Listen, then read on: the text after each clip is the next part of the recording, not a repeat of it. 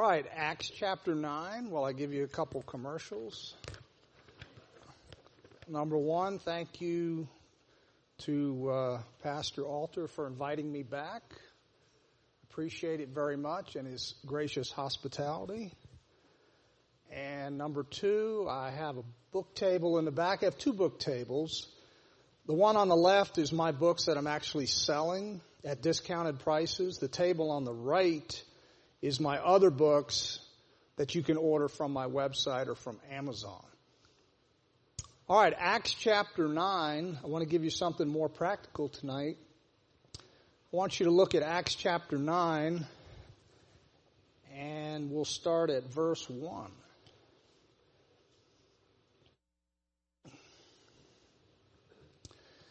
And Saul, yet breathing out threatenings and slaughter against the disciples of the Lord, went unto the high priest and desired of him letters to Damascus to the synagogues, that if he found any of this way, whether they were men or women, he might bring them bound unto Jerusalem.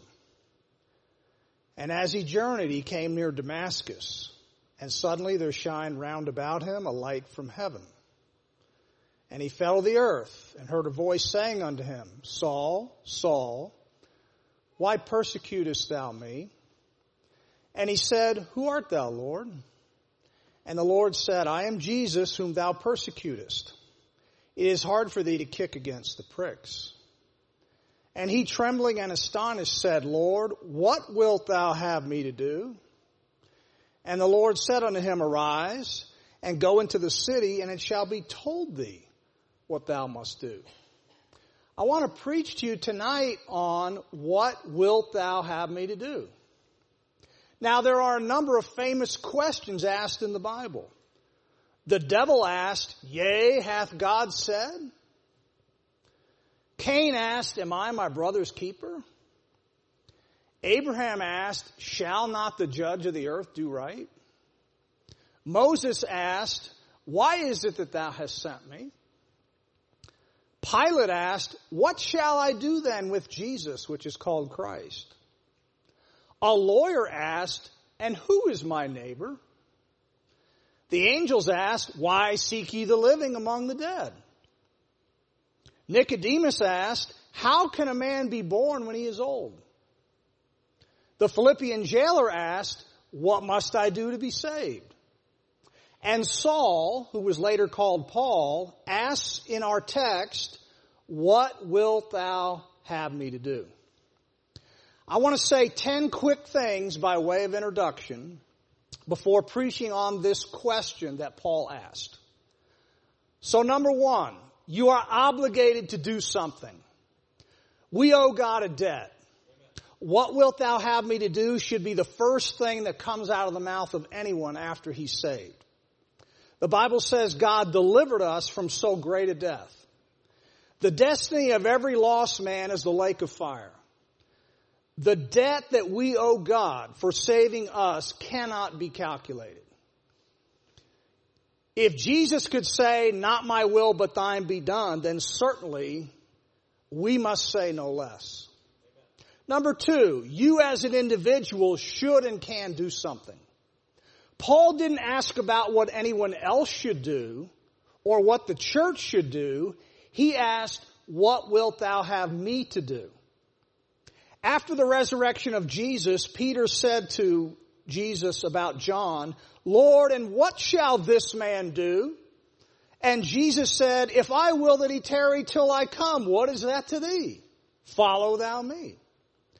William Carey, the father of modern Baptist missions, was a shoemaker who taught himself Hebrew, Greek, Latin, and other languages. He went to India and learned the native languages and translated the Bible into these languages. He once said this, expect great things from God, attempt great things for God. Never underestimate what one man can do. The reason why so many Christians never do anything for God is because they never try to. They don't make an attempt. Alright, number three, by way of introduction. New Christians can still do something. You don't have to go to Bible college before you can do something. D.L. Moody never went to Bible college. Hugh Pyle never went to Bible college. Charles Spurgeon never went to Bible college. You don't have to be ordained. You don't have to know how to preach. You don't have to have formal training. You don't have to wait a certain period of time. If you have a testimony and you got saved, that's good enough. Get started. Number four, anyone can do something. Young or old, educated or uneducated, talented or untalented, even those with a handicap. Fanny Crosby was blind from birth and yet was one of the most prolific hymn writers in history. She wrote Blessed Assurance, Praise Him, Praise Him, Rescue the Perishing, and To God Be the Glory. So what did you say your excuse was? Number five, God has already told us what to do. We have God's complete revelation in the Bible. Unlike Paul, we don't have to go to Damascus and be told what to do. But we also don't have to go to Rome and be told by the Pope what to do. The Pope and the Catholic Church will tell us lies and teach us false doctrine. They'll tell us to pray to Mary and the saints. They'll tell us to confess our sins to a priest. They'll tell us that we go to purgatory when we die if we're not quite good enough to get into heaven. They'll tell us that the priest in the Mass turns the bread and the wine into the body and blood of Christ. They'll tell us the Pope is the vicar of Christ. And they'll tell us that baptism washes away original sin. So don't go to Rome and look to be told what to do. We also don't have to be told by some preacher, teacher, church, or ministry what to do. And we don't have to wait for a special revelation from God. Jesus said, search the scriptures. The Bereans search the scriptures daily. Do you? All right, number six. If you're going to do something, do it now. Do it now, today, not later. Don't procrastinate. You may not have a chance later. The Bible says in uh, Proverbs 27 1, boast not thyself of tomorrow, for thou knowest not what a day may bring forth. People all over the United States will wake up tomorrow, they'll get in their car, they'll drive to work, and some of them won't come home. They'll be in the morgue. They'll get in a car accident on the way home, and they'll be in the morgue. Number seven, whatever you do, do it in earnest. Someone has well said, if it's worth doing, it's worth doing right. The Bible says in Ecclesiastes 9:10, whatsoever thy hand findeth to do, do it with thy might. Colossians 3:23, whatsoever ye do, do it heartily as to the Lord and not unto men. There is nothing worth doing more than doing what God has told you to do. All right, number 8. We're still in the introduction.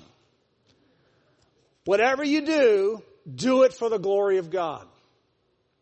1 Corinthians 10:31 Whether therefore ye eat or drink or whatsoever ye do do all to the glory of God not the glory of yourself or your family or your career or your bank account or your possessions number 9 works should come after salvation not before. Most Americans think that doing good works will help them get into heaven. Things like going to church, put money in the offering, hold the door open for people, tell people to have a nice day, buy Girl Scout cookies, give their change to the Ronald McDonald House or the, or in the Salvation Army kettle, donate old clothes to Goodwill, recycle, practice social distancing. That'd be the latest thing. And most Americans also think that doing bad works will hinder them from getting into heaven and may even send them to hell. Things like murder, adultery, rape, robbery, embezzlement, sodomy, using profanity, viewing pornography, taking drugs, getting drunk. But most Americans, unless they're an atheist, think that after you die, if your good works that I mentioned outweigh those bad works that I mentioned, you get to go to heaven. That's what most people think. However, some Americans do think you might have to go to purgatory first for a couple thousand years or whatever. Now, unfortunately, some Christians also think that work should come before salvation. They front load the gospel by requiring one or all of three things. Number one, works of submission and obedience as conditions for salvation, thereby confounding salvation and discipleship. Or giving up this or that instead of imploring the sinner to cast himself on the mercy of God like the publican who prayed, God be merciful to me a sinner. Or making Christ Lord of your life. As if an unregenerate man dead in trespasses and sins can do any such thing. Now the Bible says God justifies the ungodly, not the reformed. The Bible says when we were yet sinners, Christ died for us, not when we were surrendered. The Bible says believe on the Lord Jesus Christ and thou shalt be saved, not make Christ Lord of your life. So what does the Bible say about works and salvation?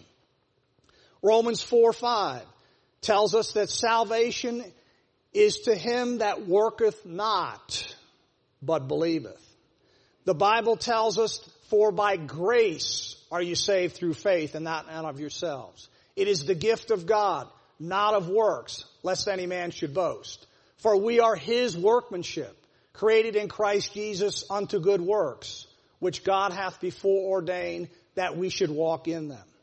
And the Bible also tells us that in Titus 3:8, this is a faithful saying, and these things I will that thou affirm constantly, that they which have believed in God might be careful to maintain good works. So the good works come after salvation, not before. And finally, by way of introduction, I want to say one more thing. Bible injunctions to do something often involve not doing something. Bible do's can be Bible don'ts. Put away lying, it says in Ephesians. What does that mean? Don't lie. Abstain from fornication, 1 Thessalonians. What does that mean? Don't fornicate. Let him that stole steal no more, Ephesians. What does that mean? Don't steal. So Bible do's can be Bible don'ts. There are some things you shouldn't do after you're saved that you did before you were saved. If any man be in Christ, he's a new creature. 2 Corinthians 5.21. Now that was just the introduction. Now we can return to our text. Acts 9 verse 6. Paul asked the Lord, what wilt thou have me to do? Don't you hate it when people tell you what to do? It's human nature. We all hate it. Well, I'm going to tell you what to do tonight. I hate you. Now, actually, God has told you in the Bible what to do. I'm just going to point it out. So don't shoot the messenger. There are 10 things that you as a Christian should do. Now, there's many more things in the New Testament, but I'm going to limit myself to just 10 to complement the 10 things I said by way of introduction. All right, you ready? You got your Bible, right? Ephesians 5:20. Here's the first thing you should do. Ephesians 5:20.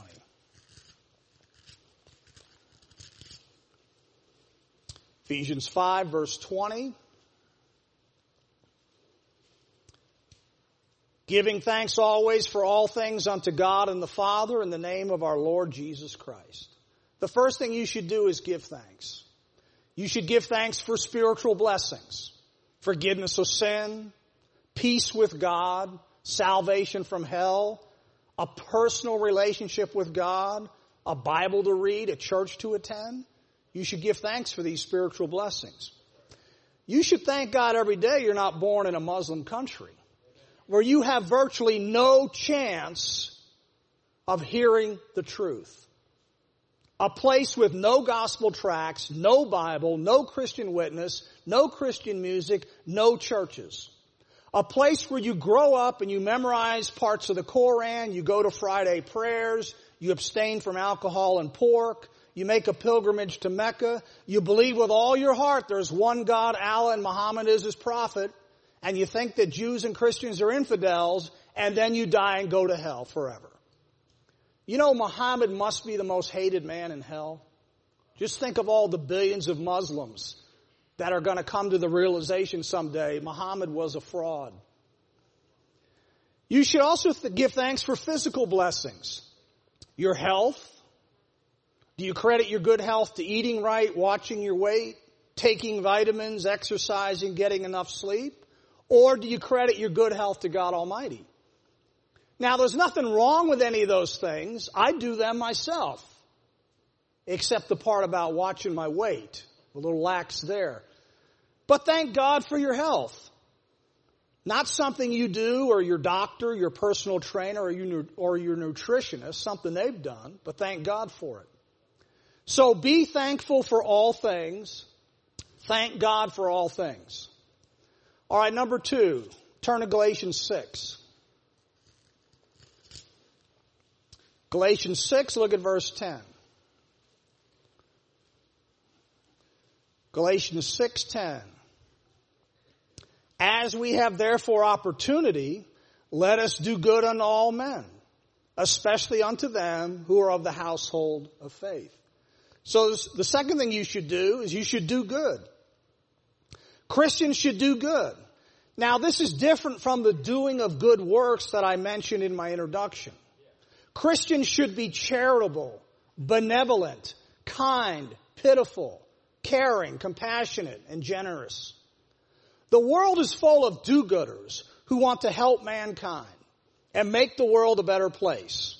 They want to alleviate poverty, reduce infant mortality, feed the hungry, free the oppressed, expand access to health care, and reverse climate change. Now these are all worthy goals, except of course for climate change, which is absolute nonsense. The problem with most of these people is they have no problem using the heavy hand of government to achieve their goals. The U.S. government takes $40 billion from American taxpayers every year and gives it to other governments and NGOs in the form of foreign aid. Did the government ever ask you if you wanted some of your tax money to go to some foreign government? What would you have said? I'm sure you probably would have said, no way. Christians should do good, but they should do good with that which is their own. You can't steal from one to give to another and claim you're doing good. In 1964, Lyndon Johnson came up with the war on poverty, and he said this, we're going to try to take all the money that we think is unnecessarily being spent and take it from the haves and give it to the have-nots that need it so much. Lyndon Johnson. Christians should also do good as they have opportunity, not neglecting their other duties. Christians should do good expecting nothing in return. Christians should do good even if evil is returned. Christians should do good now, for there's no possibility of doing good to others after this life. And Christians should do good especially to other Christians, as our text says. What wilt thou have me to do? You should give thanks and you should do good. All right, what else should you do? Turn to 2 Timothy chapter 2. 2 Timothy chapter 2.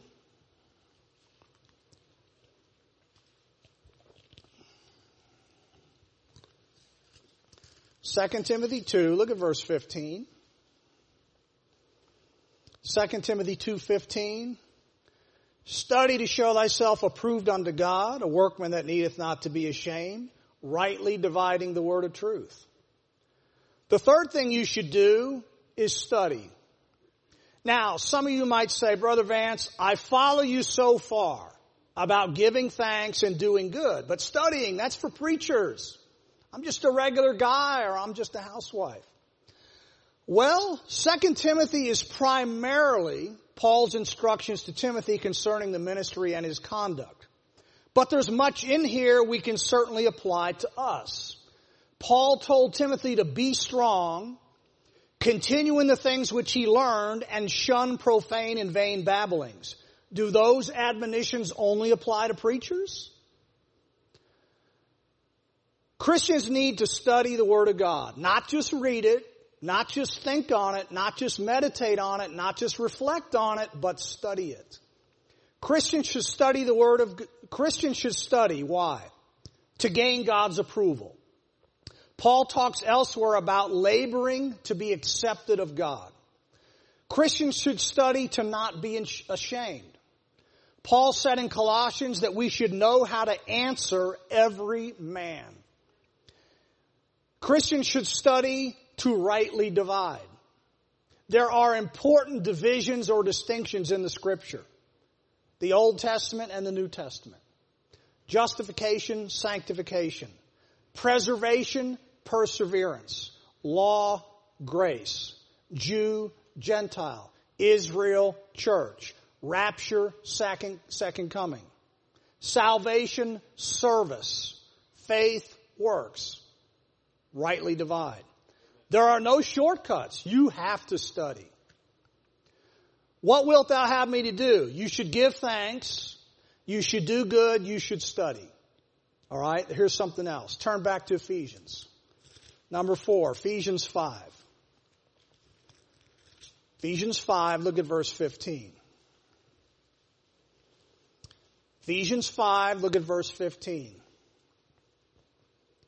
See that ye walk circumspectly, not as fools, but as wise. So the fourth thing you should do is walk circumspectly. Now that word is a great Bible word. It's only found here in the New Testament. Your spiritual walk should be watchful, cautious, careful, vigilant, and guarded. The Bible says walk in wisdom toward them which are without. You should be careful of your conduct. You should let your conduct exemplify your principles. Don't get sidetracked by your family, your circumstances, your money, your sin, your social media, or the cares of this world. In 2013, daredevil Nick Wallenda walked across a tightrope, stretched 1400 feet across a canyon. He was 1500 feet above the ground. He had no harness and there was no net underneath him. He also walked the tightrope stretched over Niagara Falls. If anyone ever had to walk circumspectly, it was Nick Wallenda. What if we walked our Christian life, our, our Christian walk, what if we were as circumspectly as Wallenda? What wilt thou have me to do? Give thanks, do good, study, and walk circumspectly. But that's not all. You're in Ephesians, right? Look at verse 16. Ephesians 16, 516. Redeeming the time because the days are evil. You should redeem the time. Christ has redeemed us, we should redeem the time. We should take full advantage and make good use of every opportunity we have. Time is priceless. We can never get it back once it's passed.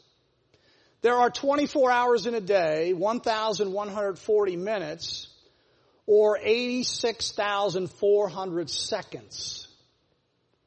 What do you do with them? Christians sure do waste a lot of time. There are 720 hours in a typical month of 30 days.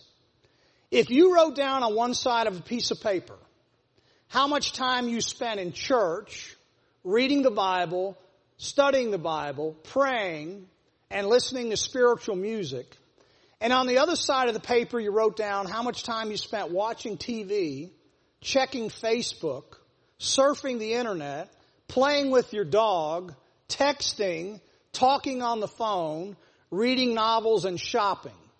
Which column would cover the most time? Now, I didn't say there was anything wrong with doing any of those things. Don't wait for opportunities, make opportunities.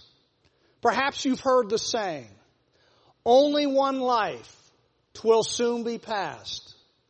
Only what's done for Christ will last.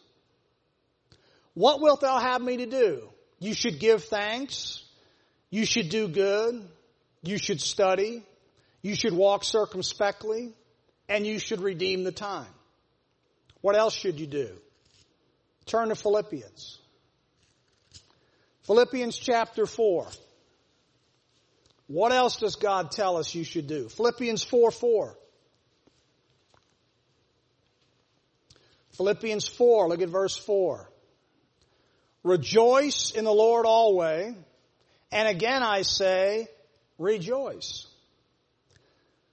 So the sixth thing you should do is rejoice. Rejoice in what the Lord has done for you and will do for you. Rejoice not just that you're saved from hell, but that you'll be present with the Lord forever, walk on streets of gold in New Jerusalem, and have a glorified body that doesn't struggle with sin anymore.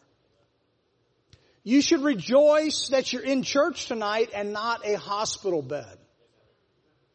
You should rejoice that you're in church and not at a sports bar watching a game between beers. You should rejoice that you're in church and not standing on the side of the road with a need help sign. You should rejoice that you have a bed waiting for you at home and not a cardboard box under a bridge. You should rejoice not just that you have a church to attend, but a church with the right doctrine, the right Bible, the right preaching, the right emphasis. There's plenty of churches out there. All right, you should rejoice in the Lord. Give God the credit for these things, not your intellect, your education, or your money. You should rejoice in the Lord, not in your circumstances. You should rejoice in the Lord always, in every kind of way and at all times. Depression, misery, and despondency have no place in the life of a Christian. Rejoicing is not optional. Our verse here in Philippians begins and ends with the command to rejoice. Did you ever notice that? Look at the verse again. So what wilt thou have me to do? You should give thanks. You should do good. You should study. You should walk circumspectly. You should redeem the time. And you should rejoice. All right, you're in Philippians. Let's go to chapter 3. And here's something else God tells us to do. Philippians 3, look at verse 2. Philippians 3, look at verse 2. Beware of dogs. Beware of the evil workers. Beware of the concision. Now dogs was a strong expression of contempt for the filthy and profane. Most dogs back then were wild and masterless animals that prowled in the evening, fed on garbage, and devoured unburied corpses. The Jews applied the term to Gentiles. Paul applied the term to Judaizers who wanted Gentile believers to keep the law of Moses. Evil workers needs no comment other than to say that it refers primarily to spiritual evil. And the concision was the class of Judaizers who said you had to be circumcised to be saved. So even in our day, beware of the filthy and profane, beware of evil workers, and beware of those who would add to the gospel. But that's not all. Beware of politicians. How do you tell a politician's lying? his mouth's moving. Beware of the news media. Beware of social media. Beware of the power of bad music. Beware of TV preachers. Except for Jim Alter. Beware of modern Bible versions. Beware of the internet. I didn't say never use the internet. I said beware of the internet. And finally, beware of preachers who never warn you to beware of anything. What wilt thou have me to do? Give thanks, do good, study, walk circumspectly, redeem the time, rejoice, and beware. But that's not all. Turn to Colossians. Number eight, Colossians 3. Look at verse 13. Colossians 3, verse 13. Forbearing one another and forgiving one another. If any man have a quarrel against any, even as Christ forgave you, so also do ye. So number eight, you should forgive. I just can't forgive him. I just can't forgive her. I just can't forgive them. Those are words that should never come out of the mouth of a Christian. Our text acknowledges that two parties may have a quarrel. You're gonna have issues with people, even with your fellow church members. Earlier in this epistle, Paul said that Christ forgave us all our trespasses. Did Christ forgive you? Did Christ forgive you of everything? Did Christ forgive you of horrendous things? Did Christ forgive you of things that no one knows about except you? You'd have to say yes. But consider this also. Did Christ forgive you with any conditions? No. Did Christ forgive you but then remind you about it every day? No. Did Christ forgive you and then resent you the rest of your life? Did Christ forgive you and then retaliate against you for something you did? Did Christ forgive you and then try to punish you for something you did? Then why do Christians do these things? Even as Christ forgave you, so also do ye. We are not just to forbear, but to forgive. What wilt thou have me to do?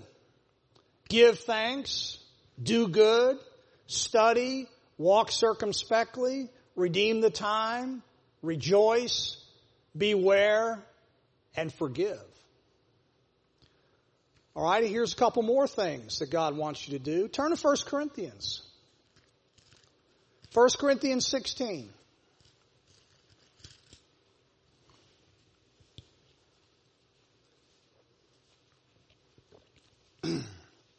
1 Corinthians 16, look at verse 1. Verse 1. Now concerning the collection for the saints, as I have given order to the churches of Galatia, even so do ye. God wants you to give. Giving in the New Testament is done voluntarily, regularly, willingly, proportionally, generously, cheerfully, and by faith. In his sermon on the use of money, John Wesley, the founder of the Methodist Church, identified three parts of good stewardship. Now, the United Methodist Church of today, where you might find a lesbian woman pastor, has no connection whatsoever with John Wesley. Alright, here's Wesley on good stewardship. Number one, make all you can by working hard at an honest and honorable trade. Number two, save all you can, never squander money. And number three, give all you can while supporting first your own immediate family, then the household of faith, and then one should do good to all. That's John Wesley. Wesley also said that if you make all you can and save all you can, but don't give all you can, you may be a living person, but you will be a dead Christian. Note that I've been talking about giving. I never once mentioned the word tithing. And of course, it's not just your money you should give. It's your time and your talents as well. What wilt thou have me to do? You should give thanks, do good, study, walk circumspectly, redeem the time, rejoice, beware, forgive, and give. But there's one more thing. 1 Thessalonians chapter 5. Here's one more thing God tells you to do. 1 Thessalonians 5, look at verse 21. 1 Thessalonians 5, verse 21.